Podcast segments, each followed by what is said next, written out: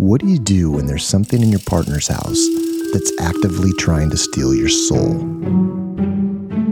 That's what our next guest encountered when she came face to face with the soul sucker.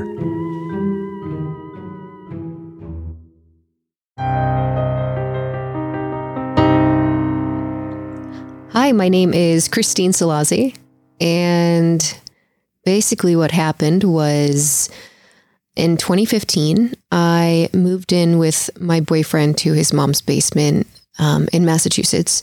I don't know if you've ever been in a split house in Massachusetts, um, but it's like you come in the front door and you go up the stairs, um, and then there's the first floor landing, um, or you go down the stairs and then there's usually a basement. So to if you go down the stairs, there's a basement door to the right. Um, if you open up that door, immediately inside to the right was our bed, and then there was like a fireplace and a TV set up and a little sitting area. We lived there for about a year. And during that time, I had experienced some paranormal elements, I guess, that started out pretty subtle. So it started with this black cat that I would see. And I had mentioned it to my boyfriend, Alex.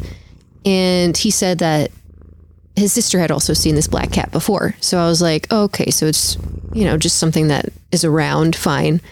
Um, but then it started to evolve into something else where we slept on one side of the basement and then there was a threshold to the kitchen on the other side of the basement. And at night, similarly to the cats, um, it's kind of like a third eye thing, I guess, but I could see three ghosts that would stand on the like edge of this threshold and it seemed like they couldn't pass that threshold. Um, so they were all dressed in like 1800s garb and one woman was in all white, one woman was in all black, and then there was a man that would wear a black suit. And they would just stand there and watch us while we slept. So initially it was pretty jarring. Um, but the more that they showed up and did nothing, the less I felt weird about it. If I had to get up to use the restroom in the middle of the night, there was a woman in an all white dress that was just crying in the shower. She looked like she was wearing a wedding dress. Um, so that was uncomfortable. I probably have bladder issues from trying to not use the bathroom in the middle of the night just to avoid her because she freaked me out. Um, but again, she, it was never anything where like they were interacting with us. But then he started to work Uber and he would get up at three o'clock in the morning to go pick people up and bring them to the airport because it was a really good time to be working. And I'm a very light sleeper. Um, so anytime that he would get up at 3 a.m., I would wake up and then I would fall back to sleep. And after a while of doing this, something started to shift where now there was this new weird entity that was there. And this one felt different than the rest. It felt very threatening. And it was this woman who would crawl on the floor towards me naked and wet, and her hair was in her face. And I would get really bad sleep paralysis. I couldn't move, I couldn't scream, I couldn't breathe. And for the first couple of times that it happened, she didn't reach me. I'd wake up before she reached me. But then, after like the sixth time that it happened, she would end up reaching me. I felt terrified. She was very small and very wet. And like I said, her hair was in front of her face. I could never see her face. And she moved so slowly that it was like I knew she was coming and my body would tense up and I wouldn't be able to move because um, I knew that she was coming. And she would slowly crawl up the bed and I would be able to feel like the different imprints in the bed as she came towards me um, until she reached me and she felt very evil, like she wanted something. And it would feel like something was sitting on top of my chest and sucking all of the air out of my mouth, like it was my soul or something. Which was very uncomfortable. And I couldn't wake up while it was happening.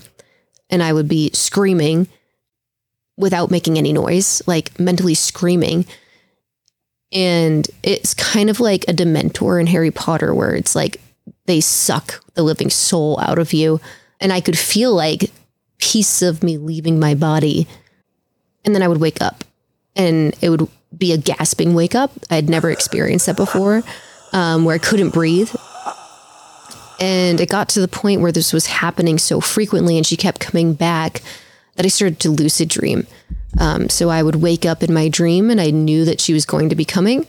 Um, so I knew I'd have to wake myself up.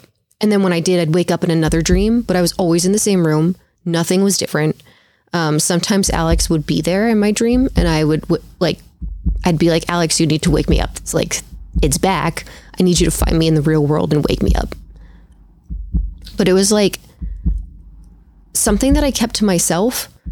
And then eventually he mentioned to me that he felt something similar, that something was sucking out his soul and he had really bad sleep paralysis. He doesn't like to talk about this stuff at all. Like he doesn't like to talk about paranormal stuff. He doesn't, he likes to pretend it does not exist. Um, it is not part of his world. I don't know what she was or what, what she wanted or anything like that. It just felt very predatory and like angry.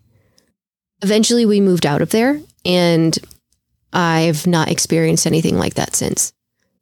So, yeah, I don't know what it was, but after all was said and done,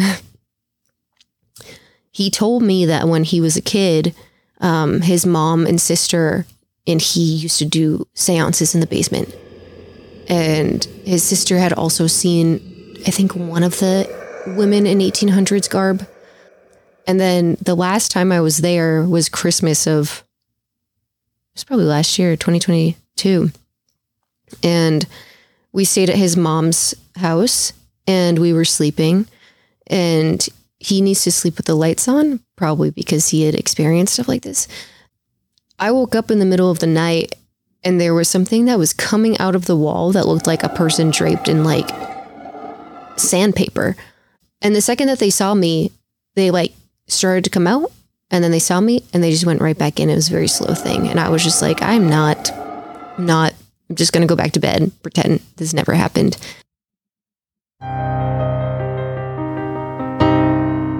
I don't think I realized how close to the paranormal world I could get.